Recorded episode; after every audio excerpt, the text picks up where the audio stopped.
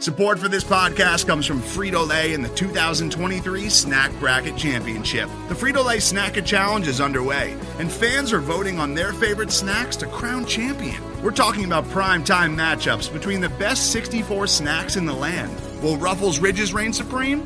Can Doritos defend their dynasty? Or will Smart Food use their smarts for a surprise upset? Only you can decide. Get in on all the action for a chance to win up to $1,000 or a year's worth of snacks. Let your snacks be heard. Just go to fritolaysnacket.sbnation.com to vote and enter for a chance to win. No purchase necessary. Sweepstakes ends April 3rd, 2023. Void where prohibited. Year's worth of snacks awarded in the form of 52 coupons, each good for one bag of chips. See official rules at fritolaysnacket.sbnation.com.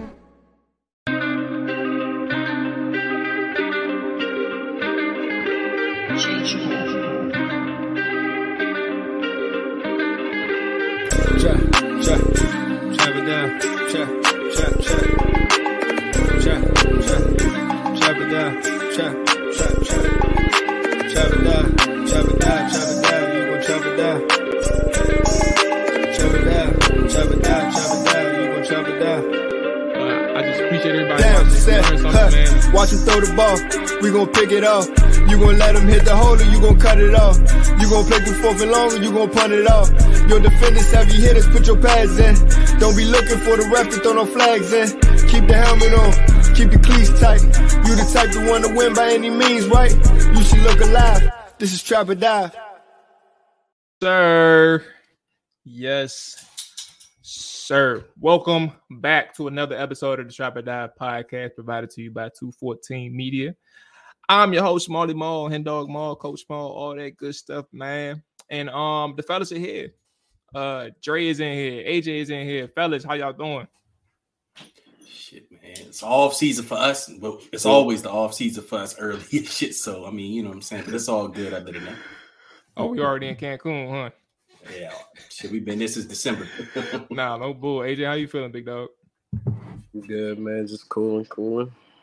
That's good. Uh, let's go ahead and get the administrative item out of the way right quick, man. If you are on YouTube right now, make sure you hit that like button. Make sure that subscribe button is definitely appreciated. Podcast side, um, we got some things in the works, but you are hearing this on uh Hogs Haven right now. Uh, make sure you stay tuned and, and stay locked in with the subscription. Uh, we got some things in in motion, and I guess when I get some clarity, you know, about the the immediate next step, we'll all be on the same page in that regard. But fellas, um, look, we, we got some updates to talk about. We got some roster moves, some up some pending free agents that we need to figure out in terms of the the, the, the team as we get ready for uh that March period, that that very next period for the commanders. Um, even though you know OC is the immediate thing. Um, matter of fact, we might as well dive into OC first, uh, and then transition into the roster. Uh, so as far as we know, since the last time we talked, um, I think we talked about the conversation of Thomas Brown interviewing with the Commanders last week, and this week we had an up, or since we did the podcast, we had an update about Anthony Lynn interviewing for the job. He actually interviewed today.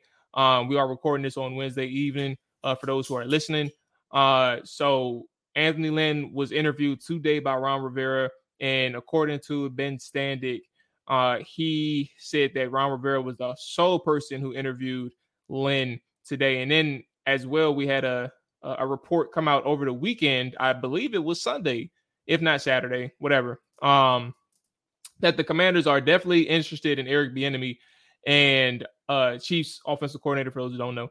Uh, but Eric Bieniemy and he is uh a, pot- a key potential candidate for Ron Rivera and staff. And obviously, there has been no news on an interview. Um, he is in a Super Bowl, um, and I guess everything will fall fall in place after that. But with those two names, fellas, um, I'm handing the floor to you all. How do you all feel about those two names? Do they move the needle at all? Uh, I know for me, and then I'll be quick. My my my thing with this whole OC search was I I kind of had um I got people I'm interested in, right? Thomas Brown is one. Um, I like the dude Charles London from Atlanta. I was interested in him. Um, but and even I was kind of interested in Greg Roman to an extent, but uh I, I'm not necessarily 100% all in on an offensive coordinator. Like it doesn't really mean a big deal to me for several reasons that we'll probably touch on uh, once you all you know get things off your chest. But where are you all at with um, Bieniemy and Anthony Lynn? Yeah, I mean, I think um, it's good to see those brothers. it's good to see those brothers get uh, interviews and get opportunities of this nature to put their name in a nationwide mix of OCs. Uh, Anthony Lynn recently, uh, of course, he's with the 49ers, but previous to that, he's been the head coach of the Chargers. Did a pretty good job. They just couldn't, you know, close out some games. But overall, yeah. his players loved him. Uh, he did call the uh, offense for the Detroit Lions before Ben Johnson took over. Um, whatever happened there, it, it didn't really work out. But I mean, if you look at what he was working with talent wise compared to what he could possibly be working with in Washington, is night and day. Um, Eric Bieniemy, you know, definitely going to another Super Bowl um, as OC. Some people don't want to give him credit for calling plays. Uh, some people identify it a different way. Some people think so many different things, so many takes on Eric Bieniemy. You would think he was like a celebrity or a politician or something of that nature. I got people, some thoughts on that one. Yeah, people want to dig on his past, all that, but that's what happens when you you're a black candidate and you're with a team that that's balling, but you don't seem to be landing the the final destination job of head coach. So people just draw so many conclusions. Um, I feel like I feel like the OC hire is important, and the reason why I say that is because, yeah, we see it as a lame duck year um, for Ron and company because of new ownership coming in, but Ron really believes that he has a chance to push this team to the next level. If he didn't and he wasn't confident, I think he would have walked away from the job. No matter how much was paying him, he wouldn't have done a firing of a Scott Turner. Um, I think that he goes all in on um, a quarterback. And I feel like the OC is just one missing piece of, of that puzzle as we've stated and it's been shown majority of the candidates you interviewed have been minority. Uh, from charles london to eric studesville to Bieniemy to anthony lynn uh, i mean Bieniemy hasn't been interviewed yet but most of the candidates have been black. Um, i just don't see them standing still on not acquiring a quarterback and I feel like that's also a part of the conversation with these OCs. If you're going to lure uh, Anthony Lynn to fucking leave a San Francisco 49ers um, where they're competing for actual chips, or uh, Eric Bieniemy from Kansas City Chiefs where he's working with one of the greatest quarterbacks we've ever seen in Patrick Mahomes, no matter if he doesn't have a head coaching job or not yet. There has to be uh, another reason why they would leave there besides possibly elevation of being a head coach. At least Anthony Lynn's been there, but for Bieniemy, it's like you got to be kind of selling me on the fact that hey, we're we're gonna go all in at quarterback, whether it be the likes of a Aaron Rodgers, a Lamar Jackson, or maybe even a Derek Carr. That might be intriguing.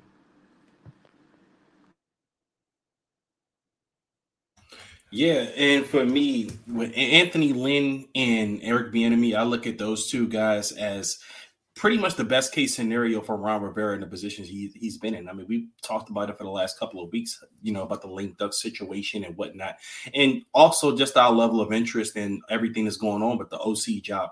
Uh, well, the candidate search and everything. But as I said before, like I just feel like, you know, they've been building up and waiting to see. I think Bieniemy's their number one answer. They're just waiting to see what he's going to do or how he's going to respond after, you know, whenever Kansas City finishes playing in the Super Bowl. That's the case for here. But uh, Lynn, man, he's interesting. Like I said, um, he's a guy like AJ said, he coached the Chargers. I mean, he's been around the league for a while. He hasn't been offensive coordinator at too many spots, but he has a lot to prove. I mean, he had his uh, tenure at uh, San Diego. I thought he got a raw deal with that. Um, Philip Rivers, he caught Philip Rivers on the tail end of his career. And then he inherits um, Ty- Tyrod Taylor. He got rookie year Justin Herbert. You saw Justin Herbert show flashes his rookie year of what he could be and who he who he is now as a quarterback. So I think if he would have had you know Justin Herbert for maybe a year or two more, he may still be a head coach right now. You know, um, it's just unfortunate, you know, how his tenure ended. And if you look at the Chargers when he was there, they were a top 10 offense for most of the years he was coaching it. Even in Justin Herbert's rookie year, they had a top 10 offense, and that's his bread and butter is the offense. I mean, he's he's similar to Eric Bieniemy in that their background is running backs, and you know they both yeah. coach running backs as well. And Eric Bieniemy, now he is the more higher profile of the two, I think. Even though Anthony Lynn has been a head coach, but Eric Bieniemy, as AJ said, he has like this celebrity profile, celebrity status with him, and that's a lot of that is due to his um, him being a part of that Chiefs. Um, um, run that they are on. You know, he has a big part in that. But again, he's not getting a lot of that credit. You know, whenever people talk about the Chiefs' success, you rarely hear Eric Bieniemy. Eric Bieniemy. In fact, you know, you probably don't even know Eric Bieniemy's name if you aren't like a diehard uh, person of the sport, like a diehard fan of the sport.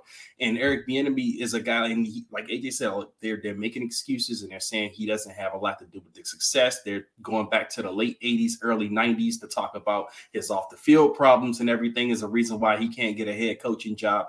I mean, who knows really? But this is a spot, like I said, with Ron, if he can land either one of those guys, he's, you know, this is the best I think he can do. I mean, we talked about the Londons and the Studesville and those guys.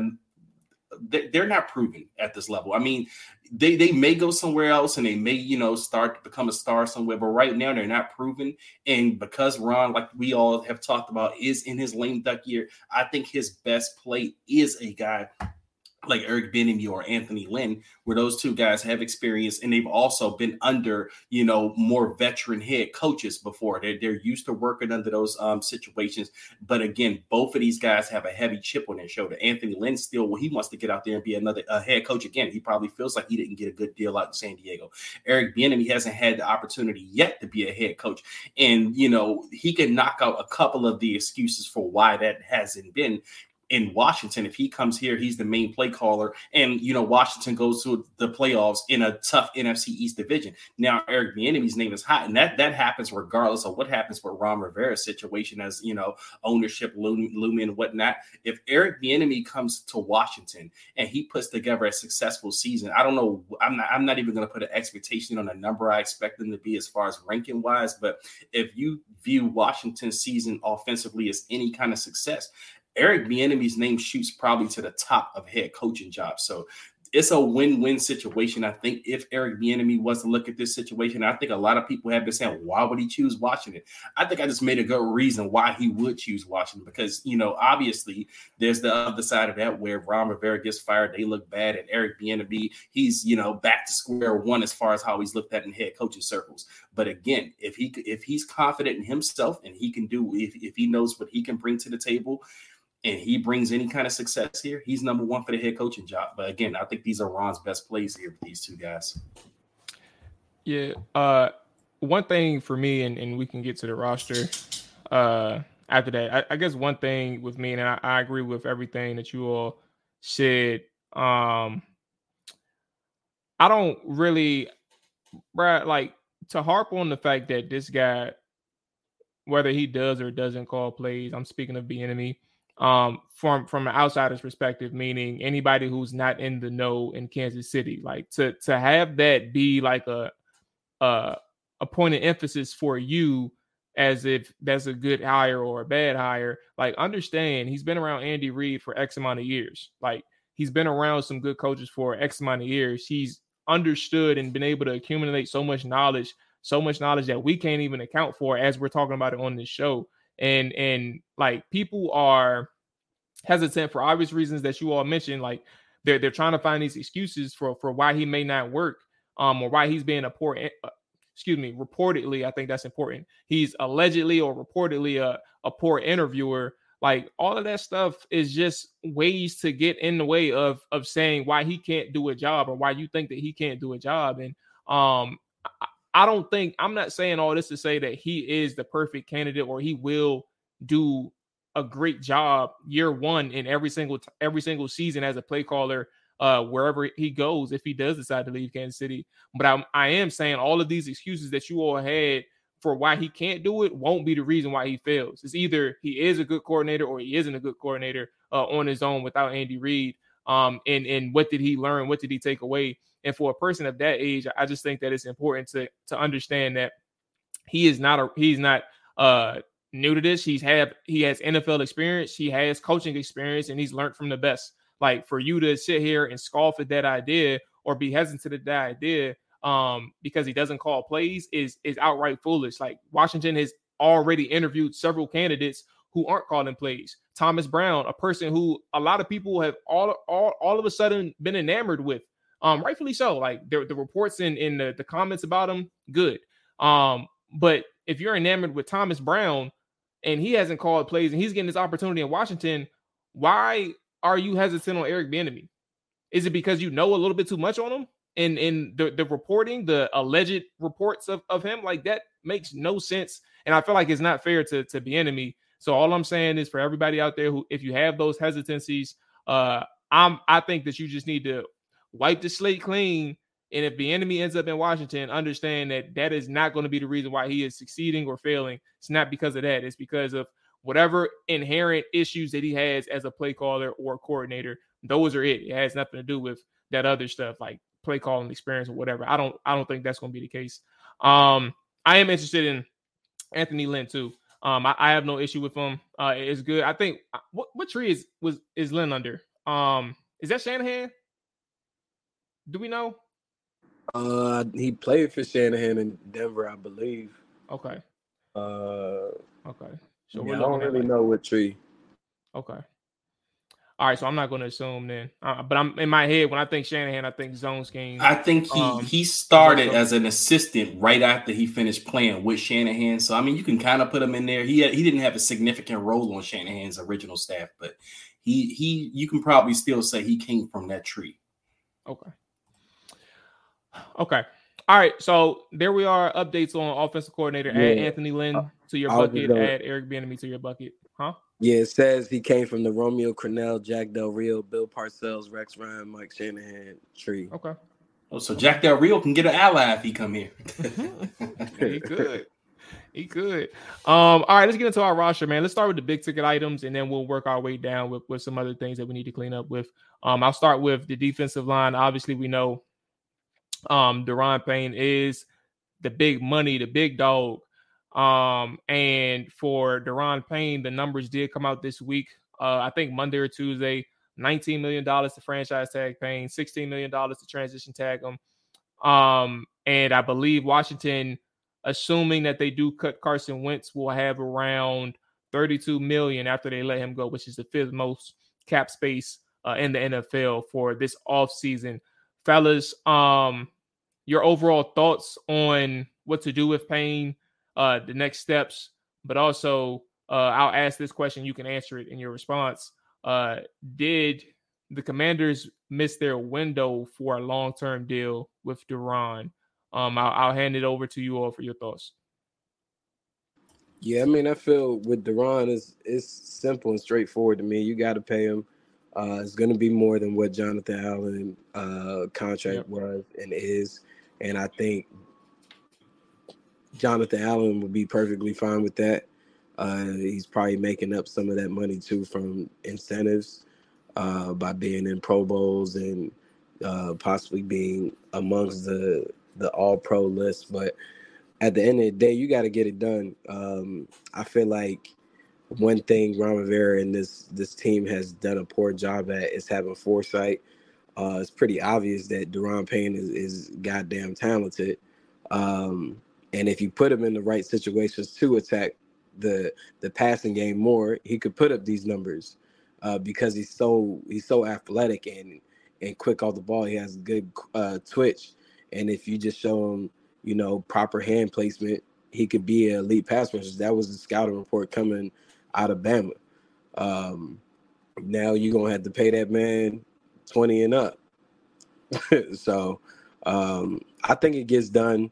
Um, I think they can't afford to lose a Daron Payne overall because of his skill set. But then, even when you look at the roster, there's no one to really fill in those shoes at all. Um, you got Ridgeway and Mathis, young players going into their second year, coming off an injury, a torn pec and a torn ACL, MCL, or something like that. I think Mathis has. You don't have nobody else to step in. Uh, yeah, you got to keep this D line together, and especially you know, you got to show your team that if you produce we intend to keep you around. Now the other conversation gets tricky when you talk about like a Montez Sweat. Maybe there's some flexibility there, but uh, overall, you got to do everything in your power to keep Payne in in in house. And I agree with AJ again, and the reason why I've been talking about this for a while. Um, thank you, thank you, thank you, thank you. I mean, in you know, I, I, like I said, this is one topic I keep bringing up, and to me, it's a topic of you know, on this team, you know, what's more valuable right now, the edge or the D tackle, and we've seen Payne and Allen's impact together with only one edge rusher out there, Montez Sweat, you know, without Ch- with Chase Young being injured. And we saw the impact of the defensive line. And those two guys create so much havoc that, you know, I mean, you probably don't even need a Montez Sweat on the end or Chase Young on the end to be, you know, successful with, you know, with that defensive line. But with those two in just one of those edge guys, I mean, you're going to have a hell of a defensive line. So, and also my my thought or theory is that you're going to get more return value. Now, this is if you have a proactive front office. If Ron and them are looking into foresight into the future, I think a, a, valuable edge rusher nets you more in a trade than an interior defensive lineman. So that's where you start dangling a Montez Sweat in this case. If you still, you know, believe in Chase Young as your face of the franchise, and you keep though, you know, you keep John Allen and Daron Payne together. Again, I'm not worried about the salary, and for reasons that AJ mentioned as well, is that John Allen doesn't strike me as a type of guy that's going to be jealous of Daron Payne getting his contract. I mean, if John Allen is who he's presented himself to be to the media, and that's the ultimate team guy, he's going to be happy for uh Daron Payne, you know, um, and, and, it's all about the team, and he's going to be happy to keep the uh, team together. He doesn't strike me as a personality that's going to be upset because you know his uh, running mate Daron Payne has signed for a bigger contract. I think you keep Daron Payne again because, like I said, that that just makes the defensive line so formidable. Like I said, you don't even I don't even think you need a Montez or Chase out there to even have success with those two guys. But again, you keep you have to keep one of those edge guys in Chase or Montez. But that's what I'm that's what I've been talking about as far as I think you get more value when you dangle an edge rusher versus the interior line. So I'm starting to look, you know, if I'm Ron Rivera and, and his staff and I'm being proactive, I'm starting to look this summer for a trade partner for Montez, maybe even before the draft. Maybe you can get some good compensation there. I think that's a solid idea but before the draft. Um, like my my my reason of asking even if they missed their window uh is actually to what AJ brought up, uh the lack of foresight. But like Washington is banking on Daron Payne. They they they I, in my opinion, I felt like they knew that Daron Payne was gonna he was gonna find it at some point, but I don't think they knew that he was going to exceed their expectations beyond the level in which they did. Like he damn near broke a record for interior defensive lineman in terms of the, or the sack record. Um, he he tied it, and and I think for for Daron, I'm understanding his situation this year. Uh, I I don't think this is a oh this is a contract year. I got to show out. I think it's literally finding his way, finding his ability to consistently win in the pass game. I think that is what he was missing, and it was always the case. Um, and, and nobody knew when it was going to hit, but he put in the work this offseason, and that's not a that's not a that's not a person who is uh that that is having a fluke season. It's a person who really worked their ass off to to get to the point in which they're at. Um, but I think that he exceeded their expectations.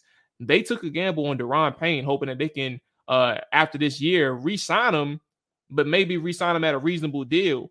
But now that's out the number. I mean, that's out the door. Like at this point, ESPN even has him ranked as their fourth highest or their fourth their fourth best free agent this entire offseason. Like he is the fourth best, fourth highest rated free agent out of all positions um for ESPN. I forgot who wrote the article. I actually didn't even see the article. I heard this.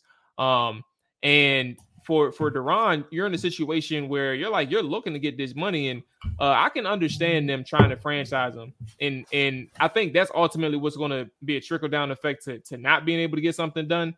Um, because Daron is going to have is he's going to make so much more money on the market if if he plays his cards right. Um, and, and he may it, it may entail him staying down for one season, 19 million to to to to wait until next year, so long as he keeps producing. But at the end of the day, um, I think that is a lot of money for an interior uh person in terms of like collectively with John Allen and Daron Payne. But I think you can make it work if you decide to offload somebody on that defensive line. And that's somebody, maybe Montez Sweat. I think that that would be the most ideal person um, in my head, understanding who Montez Sweat is. Uh, he's a good player. Uh, he does get a lot of wins, but he get a lot of wins off of like line games, in my opinion, based on what I saw. Um, it's not necessarily true one on ones. It's not true quick wins and true domination on on that tackle wherever they line them up. I think Chase Young is the person who boasts that potential and holds that that potential. So you may want to look at a, a Montez Sweat and see what you can do uh, if you want to be proactive. But also, if you want to keep this thing together, then you gotta you can you can live with a tag on Payne as and and and figure something out with Sweat down the line. Um, so long as you find your quarterback this offseason, because you got to do it. Like this defense ain't going to hold itself up forever. Um, you got to find your quarterback, uh, and you got to find a solution on that other side of the ball so you can get some wins and make that defensive front actually stand out from a national perspective. Sure, like people know that the defense is good, but if you want these guys to, if if or if these guys are going to get the recognition and, and whatever they need and, and things like that, you got to win. Um, so I don't know. I don't know what the true answer is with Payne in terms of like an extension. I think you can live with paying him, but you can't live with paying him and expecting to keep every person on that uh, defensive line. Well, Mo, let me let me also add to this about the Payne situation. I think this should be playing in the coaches' heads, or the, the not the coaches, but the front office staff, including Ron, because it's playing in my head as a fan, and that is that Trent Williams is a guy, and Ron Rivera had control over, over that situation at the end. However, Ron didn't. It, Ron isn't the reason they didn't get great compensation for Trent Williams. We all know Bruce Allen screwed that situation up, but Ron came in on the tail end of this, and he had to deal with the back end of it, and he only got a third and a, a conditional fifth rounder or something like that for Trent Williams, which is just stupid for the best left tackle in the game. So you have to think that has to be weighing in on Ron and his staff's mind, and not even just that. Brandon Scherff as well. Like Brandon Scherff walked last season for nothing. I mean, you got nothing back, nothing back on the dime for Brandon Scherff. You got pennies on the dime for um, Trent Williams. Now you have a situation where you have Daron Payne, who is uh, a free agent coming up this season, and you have Montez Sweat, who will be a free agent next year. I don't think you're going to be able to keep all of those guys. So to me, it's going to be just poor mismanagement of this roster and personnel. If they if they don't either sign one of these guys back or both of them back, or you get offload one of them and get significant or real value for these guys, you can't let them walk as you did Trent Williams and Brandon Scherff. And Brandon Scherff, we know he went on the franchise tag as Maul. You may have suggested that, um, you know, just now that Daron Payne may be an option for the franchise tag, which is very legitimate. But you cannot let these guys continue walking out of here for nothing because these are some of your premier talents. And this team doesn't, we're not used to premier talents on this team. So if you're not going to keep the premier talent, you got to get something in return for them. So I, I think that they have to have that in mind going forward. Look, man, put your nuts on the table, bro. Simple as that. If you if you want to if you want to be good, you got to be willing to trade, trade, will and deal. Like you got to be willing to do it if if something doesn't work out in negotiations, like with that, whatever, which, whichever who is with, it could be Montez Sweat, it could be Daron Payne, um, or it could be this next person we're talking about. Um, and, and let's go ahead and transition to that boy at, at safety. Uh, Kam Curl, uh, his extension is looming, man. He's heading into year four. Uh, his contract talks should be happening soon. I would assume AJ knows better than me just in terms of general contract talks, but it usually happens as a person who has a four year contract. He's not a, uh, a first round pick. Uh, he, he's entering his fourth deal. I mean, his fourth year. So essentially, you would like to have that before he enters his his last year. Um, what are you all paying him? Uh, where are you at with him? Uh, I, I know we want to have a, a, larger conversation about you know what we're seeing with the the fan, the fan Ain't even the fans. Said, this is this is damn daddy, dog. Somebody it, said, somebody said, what do you what do you say, Drake? The dude that sent you sent the screenshot of, he said, bro, uh Sean Sean Taylor, no, uh Kam Curl and Darrick Forrest is what we were hoping Sean Taylor yep. and Ron Landry to be. like I, Look, I love y'all, forward. man, but y'all gotta stop that shit, man. Y'all Please. have to stop that, man. Why why this would you even do that to yourself, bro? And then 440 people liked it at the time you sent it to me, bro. Like all 440, I, bro, no disrespect, but yes, y'all got it. Y'all please no, stop. With, like with, grow up. No, with all disrespect, because like I'm starting to think people that watch this team are really stupid, like really stupid. And like I said, I mean that with all disrespect because at the end of the day, it's just like I understand fans and fandom, but your your naked eye doesn't show you that this man makes plays to garner the pay that even his father has put out there to start this conversation for real, for real. Like people been saying he need an extension, but when your pops come out there, that's why during negotiation period you always tell you always tell like the people close to the situation, hey man, tell tell your folks don't don't speak on what's going on. Mm. Like, I was going to ask you that too, AJ. Like, because how because people people have done that in the past, like, and and it and it's it's damaged negotiations, hasn't it?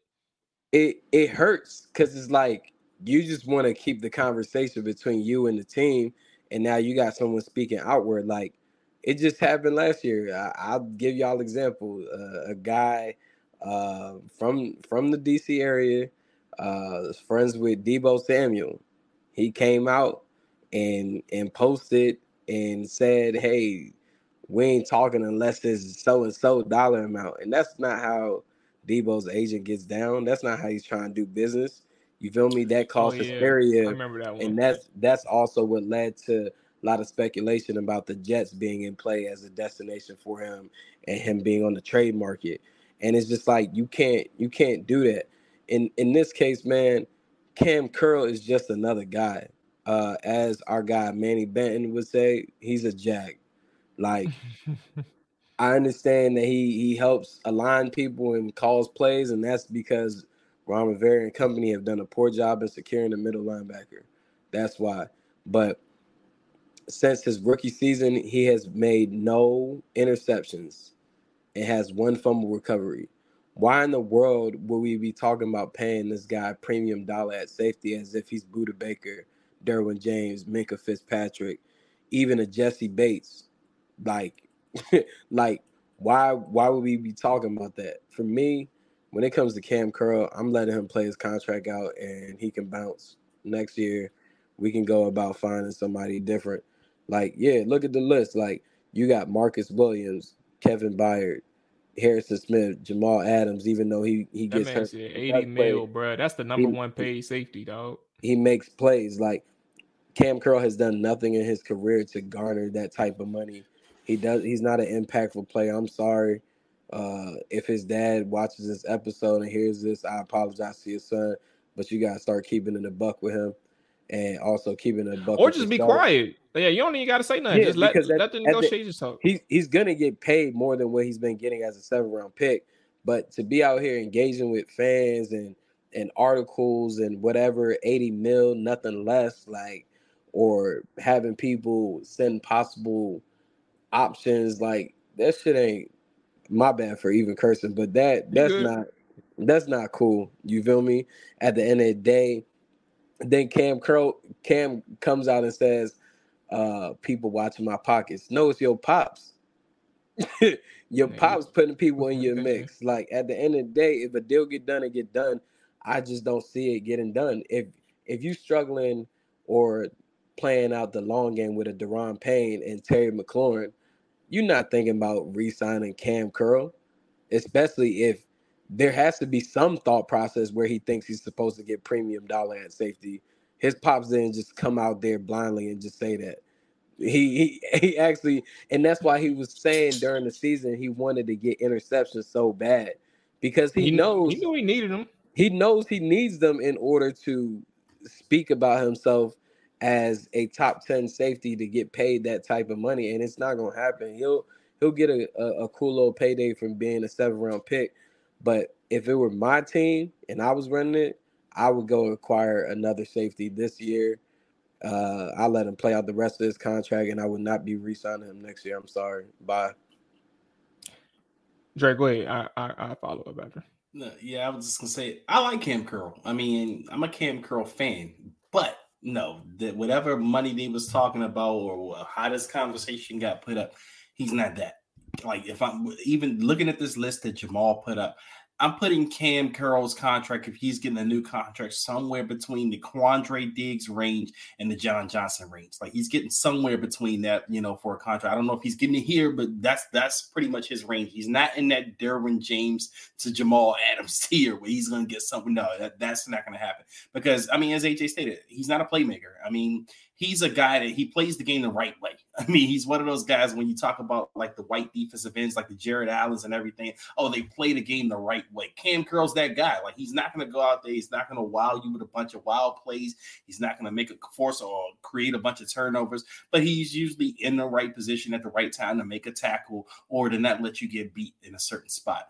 But that doesn't equal to top tier range when it comes to paying uh, strong safeties. I mean, because that's what he is. He's not a free safety. He's a guy. He's pretty. He's more on the strong safety side. So that's why I say he's more in that Quandre Diggs to John Johnson range of salary. I think that's what he'll end up getting paid, but nothing more, nothing less, unless he just becomes a huge playmaker overnight. Yeah, that, that's really that's the bottom line. Like you got to understand. First off, um, I don't even want to make it sound like we are jumping his dad because it's not about the dad itself, just the number that he threw out there, and, and all of a sudden it's become a thing. Like eighty million dollars, bro. Like at like in my head, I'm like, did you even do you even know the the numbers in terms of like the the actual money that these these safeties are making? And then do you even understand like the position that your son is playing, right? And and does it does it warrant free safety money? Does it warrant like Earl Thomas, like when he was a roamer, like he can do everything back there. Like, does it warrant warrant that type of money? And and you don't you don't get that from Kam. And Kam is very important to this defense for for the fact that he can communicate on all three levels. Prop, I would assume all three levels. I know he can communicate second and third. Um, I would assume, assume on three, but he can also make plays in the box. He can also cover your tight ends uh, to an extent. Like he ain't that physical, um, or as physical as he as he as he as he could be. Um, but at the end of the day, he's not a difference maker. And and ultimately, when you even reach that AAV of 14 million, is that's where you're getting the matter of fact 13, as you just said, Dre. You're getting Quandre. That's where Con, that's where Quandre started. And then after that, you got Eddie Jackson, Budda Baker, uh, Justin Simmons, Harrison Smith, like, I mean, Harrison's about to be done soon. He he he cooked. Um, but then I mean, Jamal Adams, I like he's I think he cooked too. Uh, even though he's he's a he's an explosive athlete still, he just keep getting hurt. The point being, like you get it, like when you get up to those numbers, you get somebody that's continuing to make plays. Dakota move, bro. You are you are disruptive right now. Um, but yeah, like that's that's kind of where I'm at with, and, and even Tyrann, man. Tyrann is making nine million a year, and he is a dog. Like he's just got a he's just got himself a deal in, in New Orleans that that benefits him. Um, I, I don't know the stipulations. I don't remember it last year, but um, yeah, that's just kind of where it is with Tyrann. So I think for for for Kam and for Washington, um, I I like Kam too. I'm not a person who's going to let him walk. And the reason why I said AJ because we had a conversation with about this uh, yesterday, where I said I, I agree with some of what you said, and I and I don't agree with some of what you said. I'm not calling the future with Kam. Like he still has another year left. And if you're content, Washington meaning, if you're content with not letting or not getting him on the deal this year, or even if um, you know, the numbers aren't where they need to be on both sides, uh, you can see how he blossoms in his fourth year. Like it's not the end of the story for Kam after year three, but he ain't $80 million after year three. Like that's just not him. And and he's not even 10 plus million dollars after year three. So uh, it's on Kam if he wants he's to take the even, deal. He's not even six million for me. Uh, six million is where Vonn Bell. Um, damn, I wish this was sorted. Uh, Marcus Maye is seven point five. Um, Xavier Woods is five million. Uh, Jordan Whitehead seven million. Nah, I mean he could fit around, he could fit in that range, but you know what? I ain't gonna lie to you, Drake. I mean, AJ. He may be a little bit more than a little bit less than six million too. Looking at this list, yeah, he may be a little bit less than six million too. Um, right now. But my point is, and why I disagree with you yesterday was more so because the story isn't the, the, the book isn't written on on Kam. Uh, in terms of like his value, he can still continue to to improve and upgrade and uh, show his show his worth to this defense, but he has to find a way to start creating turnovers and making plays. Um, that's his next step. But uh, I agree with you, man. Right now, in terms of like replacement level, like he's replaceable. Like there's a lot of people on people's teams who are replaceable. They're they're important to you right now, but if you find better, you can move on. Um, but I don't think that that's a position of need this all season. Clearly, you can continue to ride out with him. Um, any last thoughts before we get to uh the QB? I guess we'll wrap up the the other positions. We have some more time. We can wrap up the other positions next week. Um, but we can finish up with with the quarterback spot. Um, matter of fact, quarterback and another position. Um, but any last thoughts on Kam?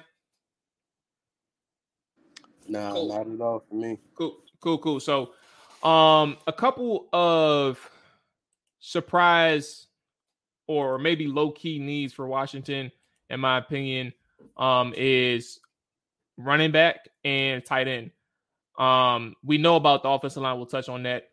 Um, and we know about uh, uh, linebacker. We'll touch on that uh, next week. But tight end, I feel like with Bates, Turner, Curtis Hodges, and Armani Rogers, those are some younger guys. You may need to try and bring in a vet if you're Washington. You may need Dakota. Jesus Christ. Um, you may need to try to bring in a vet, uh, or maybe even look into the draft and, and try and find another person that, that can be a bona fide starter. But if you're going in the draft, I think that you go high end with tight end. Um, and then in terms of running back, uh, Jaret Patterson is a restricted free agent. Jonathan Williams, unrestricted free agent. And then you got McKissic under contract, but he's he's been dealing with some significant injuries, like a neck injury this year, ended the season. Um, so right now you're looking at uh, uh Brian Robinson and Antonio Gibson. Um, those are two some, some two low key positions that that should be some some some priorities for Washington. Uh, what do you what do you all think about running back and tight end? Uh, and then we'll we'll close out with quarterback after. Yeah, I would I would love to see them get a more explosive running back, but uh, I guess one of the guys that I'd be interested in, I don't know if he'll be around, uh, say the second round, but I like uh, Jahmyr Gibbs out of Alabama. Uh, I think he's a every baby. Down back. Uh, what's um, his boy? Baby Kamara. Yeah, I feel like he's an every down back. I'm just not uh, a big believer in Brian Robinson as the number one. I think he's a complementary piece, but I feel like they need a home run hitter back there, running back that can also uh, be dependable in the in the passing game too. And it's funny, AJ mentioned Jahmyr Gibbs. I love Jahmyr Gibbs out of Alabama. Like he's the you. perfect. I mean, for JD uh, McKissic uh, replacement. He might can be a number one guy coming straight out, but either way, you wouldn't have to force him to be that. You're going to have three options if you get a Jahmyr Gibbs type of player. I mean, and and we do need that because we started to see that with JD McKissic. I mean, he started to get injured this last couple of seasons. I don't think he's finished the last couple of seasons. So I mean, at some point, you're going to need that change of pace guy because I think as much as you know, Antonio Gibson is a guy we love and we talk about he's not that much of a change of pace guy from Brian Robinson. I mean, they're kind of similar in a sense. They're still big power backs, but um, of course, AG does have more that home run hitting power than Brian Robinson. But you are looking for that little smaller, shiftier guy, the one you can just, you know, get the ball and he's a threat at any point to take it to the house. So I would love a Jahmyr Gibbs. And I do think that's probably going to be a surprising need for Washington. I don't think tight end is as much of a surprising need as if you look at the roster there or the depth chart there at the tight end position Logan Thomas, I think he's. I mean, I don't know what to make of him anymore. Snip, snip, That's what I'm saying. He looks go. slow this year, and he's coming off that. He's still coming off that injury. He's a year older. He's getting in the 30s now, so it's at the point that I don't think you can rely on him too much. Uh, John Bates, I mean, he hasn't shown much more than a tight end two or tight end three guy at the most. Um, and then there's the other guys like the Armani Rogers and you know the guys like that. Those are the all potential guys. I mean, you still haven't seen much of them to warrant you know any kind of guarantee to be a starter in this league. So I think tight end is kind of low key a huge need, man, um, for this team. Um, and I think it has been for the last couple of years because we didn't know we were getting back with Logan Thomas last year when yeah. he was coming off of injury. So you you have to address that position somehow. I would love to, you know, get a maybe a second or third round guy. I don't have any guys in mind right now for the tight end position, but I would love for them to address that kind of early to, you know, just to add to the weaponry on the offense, especially, you know, if you're, you're shooting for the stars with an Eric Bieniemy or Anthony Lynn, you want to kind of present to these guys, hey, we're going to put as much offensive talent for you to work with. You, we're going to make us a presentable option for you. So you would love to add uh, to that role. Uh, I mean, of course, we know quarterback is always the biggest need. So I don't have any surprise uh, positions in need. I think um, the running back would be like the low key position in need that a lot of people aren't talking about. That would be something they have to address this year, you know. And it's, I mean, it's not a necessity, but you still want to add to that and you want to make that room stronger because I think you're getting a little weaker there with JD McKissic's uncertainty. Last thing, um, we know they're going to cut Wentz. Uh, move on from Wentz. It's, it's un. Uh, they be. I quit. I quit Washington if if they didn't cut Wentz. Um, Heinicke is an expected uh free agent. Well, he is an unrestricted free agent. They have to re-sign him to keep him on the roster. Uh, we know Sam Howell is the only person at this point uh, that is on the roster. Uh, what is the best path for a quarterback? Uh, what what are we thinking? Um, personally, uh, even if I love Sam Howell or I love the idea of Sam Howell because I, I do love I do love the thought process behind moving with moving forward with Sam Howell off the strength of um, being able to use so much money to support him through building up that offensive line and and even finding some more weapons, even at tight end or running back.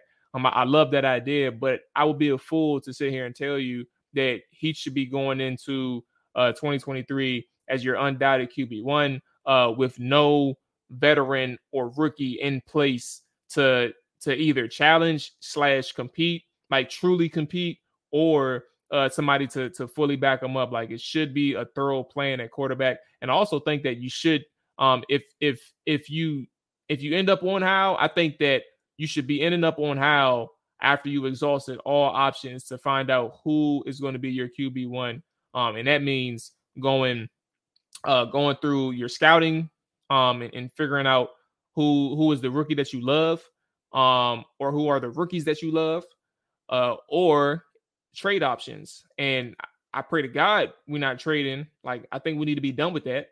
Um, but just laying everything out there, like you have to, if you end up on how, you have to exhaust all your options in order for it to end up on how, which is perfectly fine to do. And I am a fan of the how situation because of what he can, what like comes with that, and that is the money. Well, I think um, for Ron, they it's it's different than last year's quarterback search. Actually, I mean the last couple of years. I don't think Ron has the lux- luxury this year to go into it saying we can go as aggressively as we want to go out and identify a guy at this, at this position. And that means, you know, trade options on the table. I don't think big trade options are on the table for Ron and his staff this year because he doesn't have an owner backing him right now. Like Dan is probably at this point, like we're cash strapped, and he's probably also not aggressively hounding Ron to go out and get a guy either. And new ownership, you that's just so much of a question mark. You don't know what they're going to do. So you got to figure that the only options available to Ron right now at, at the moment, or realistic options, are free agent quarterback Sam Howell and or the draft. And I don't think that Ron. I mean, being in the draft position they are, they don't have a really great draft pick this year. So you have to figure that unless they plan on making some big major trade up, which I don't foresee happening, that they're probably just going to keep building on the roster around, and maybe they'll get Sam Howell. But I mean, it's actually a pretty decent free agent quarterback class. I mean, I wouldn't say decent, but if you're talking about wanting guys to push Sam Howell, you don't you have the perfect guys in free agency this year. I, I believe Andy Dalton's a free agent this year um, at quarterback. Baker Mayfield. Um, I don't know what the 49ers are going to do with uh, Jimmy Garoppolo. I think he may be a free agent this coming season. But I mean, point being, you have guys like this available this year that will be perfect to if you, if you're saying I'm going into the season and I want I want Sam Howell to win it, but I don't want to give Sam Howell the guy. You have a bunch of guys from that pool to pick from because I don't realistically you know, for Ron in his position, I just don't see a rookie being the answer for him where he's drafting at. Like he's not in a position to draft, uh, you know, the top tier guys like Bryce Young and Will Levis and those type of guys. You know, he's more into the project range where you're talking about the Anthony Richardsons and you know those type of guys. So I, I just don't foresee him hitching his way into one of those guys. I do see the realistic possibility being more so of they're going to back Sam Howell and they're going to look at that free agent pool of veteran guys for someone to push him this year. I think that's the realistic situation for Washington. I think uh, the domino starts next week. Uh, Derek Carr's situation. Uh, he mm-hmm. either he either has to get he either will be traded or released. Um, yeah, I mean, I I definitely think the Jets go after Aaron Rodgers. Um, Derek Carr has very few landing spots that really make sense. Um, you can look at the Buccaneers, but you can also pinpoint Washington as two of the main places that could be of interest to him. Uh, I don't think it happens via trade. I think it could happen as a signing. Um, and then you you also have this Lamar Jackson thing. I don't. I'm willing to bet something, and I don't bet, but I'm willing to bet Sam Howell does not start as Washington's quarterback for Week One. Uh, Ron is trying to save his job, and the only way to really do that is to acquire a quarterback better than Carson Wentz. And I don't think anyone in that free agency pool is going to be someone of particular interest to him. Uh, I think they're going to go all in on acquiring a quarterback. Uh, why? Why wouldn't you? I mean, if if it don't work out, you ain't got to deal with the ramifications of it. you feel me? Like if you Ron Rivera you could trade the whole the whole the the whole future. it ain't gonna be your future, but at the end of the day, you have no ramifications if this don't work. Um, and I think something close to watch if a OC like an Anthony Lynn gets hired, uh, expect to see Tyrod Taylor in play to to be a quarterback here in Washington. Yeah, um, they did have a connection for sure. Uh, what are your percent chances now that AJ brought it up because he's willing to bet? So I, matter of fact, let's let's just ask the question: What are the percent chances that you all have for how actually starting? I know he said that he's betting that he's not, but I know there's a percent chance on you. Like it got to be a percentage out there. Uh, so so where are you all at? I'll, I'll start it off. A percent chance that Sam Howell is. It may be my optimism talking because of what I really want. Um, as I've outlined, but I, I would probably say like there's a 70% chance that Howell starts uh week one. Um I, I think that that is the guy that they brought in, even though they failed to to even truly evaluate him because they thought that he wasn't ready for a, a week 18 game. Um, but but maybe something changed their mind and they was like, you know what, we're stupid. Let's go ahead and move forward with him. Um, but I say 70%. Mute, Jerry. You on mute? Yeah, I'll say 55% chance that Howell starts um, this coming year. Um, I, I, think he's the most likely starter. And again, and if this was any other situation where you got, you know, a stable coach and you know this guy's gonna be here for a couple of years, Sam Howell starting week one would just be absurd to me. Like it just would not make any sense at all to me. But because I feel like Ron's in a situation he's in where you know, you don't really have a lot of options available at you to go out and just get, you know, maybe a guy that you want. I mean, maybe there's a unique situation where they can go out and, you know, trade the farm for Lamar Jackson. He accepts, but right now, to me, that's a pipe dream. Um, so I, I do see Sam Howell being the most likeliest of candidates, unless you are going into that free agent pool for somebody, and they're going to probably gear that competition towards more so Sam Howell could win. So I'm going with 55% chance to Sam Howell wins.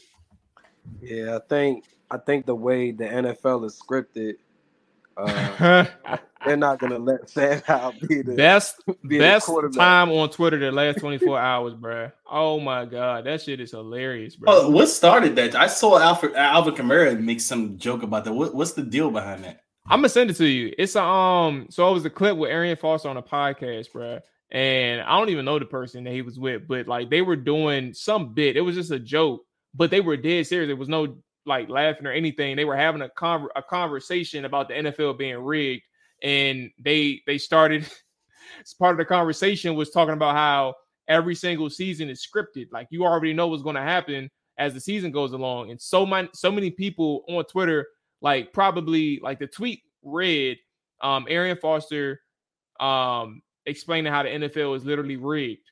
And like so many people commented, so many people were like uh like buying into the conversation, or some some so many people were even just buying off the headline, like not even listening to the video. And and then all of the quote tweets just started popping off, booming about these jokes and like JPP's hands uh when he you know did what he did, uh unfortunately, respectfully, but you know, JPP jokes, Antonio Brown jokes, uh Dallas Cowboy jokes about them being terrible for 20 plus years. Um, bro, it's hilarious. I'm about, I'm about to send it to you right now. Yeah, but with all being said, I feel like there's a 30% chance that Sam Howell starts uh, week one. Um, like I stated, man, if I'm Ron Rivera, I got to go all in for a quarterback. I don't have any ramifications in the future. I got to figure this out. I got to take it up a, a, another notch. I'm watching the Eagles do their thing with Jalen Hurts in the Super Bowl. Uh, Daniel Jones may have found his place in, in New York, uh, whatever that deal is. Of course, Dak is struggling in, in Dallas, but at the end of the day, I can't I can't tout out this this uh this roster and and say, hey Sam Howell, you go ahead and lead the troops, like, and I'm gonna go sign a veteran quarterback. Like, no way in hell. Um, so yeah, I definitely feel like uh, Sam Howell is at a thirty percent chance of starting. Uh, but a lot of a lot of stuff is going to start getting cooked up here in the next couple weeks.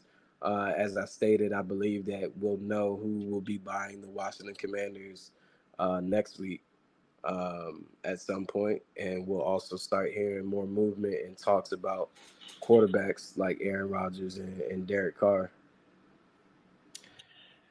next week. Um, we'll see. Uh, we'll see. We'll keep our eye on everything, and and uh, for those that's listening and watching, uh, we'll be back on Tuesday to discuss some more roster concerns and even dive into. I actually have a, a really good question for for us that that we'll tap into. Um, I'm I'm gonna save it now uh, on my my pad or my my notes, um, my word notes, so we can so we can generate that one. But that's gonna wrap it up for us this week, fellas. Y'all boys take care, man. Um, I hope y'all didn't have money on the Bengals uh, like I did, because uh, uh, I, have been mad. Well, it's Thursday now, so I'm doing better. But I, I was mad for two straight days after the game. You're late, bro. Smart man, smart man. That that was I was I was pissed off. I was so I was so mad, and it wasn't even off the strength. Like the the Bengals fought, they played hard and lost. Um, but I could not, even with the Philly game when I had the money line on, on Philly, the, the officiating was terrible in that game for both sides. Um, headaches, stress, and hey, um, you win some, you lose some, my boy. hey, nah, AJ, you right, bro. And with that, with that being said, we up out here, dog. Y'all take it easy, enjoy y'all day, enjoy y'all weekend, all that good stuff, man. Peace. yes, Set, hut, watch him throw the ball. We gon' pick it off. You gon' let him hit the hole or you gon' cut it off. You gon' play through fourth and long or you gon' punt it off. Your defenders have heavy hitters, put your pads in. Don't be looking for the ref to throw no flags in. Keep the helmet on, keep the cleats tight. You the type to want to win by any means, right? You should look alive. This is Trap or Dive.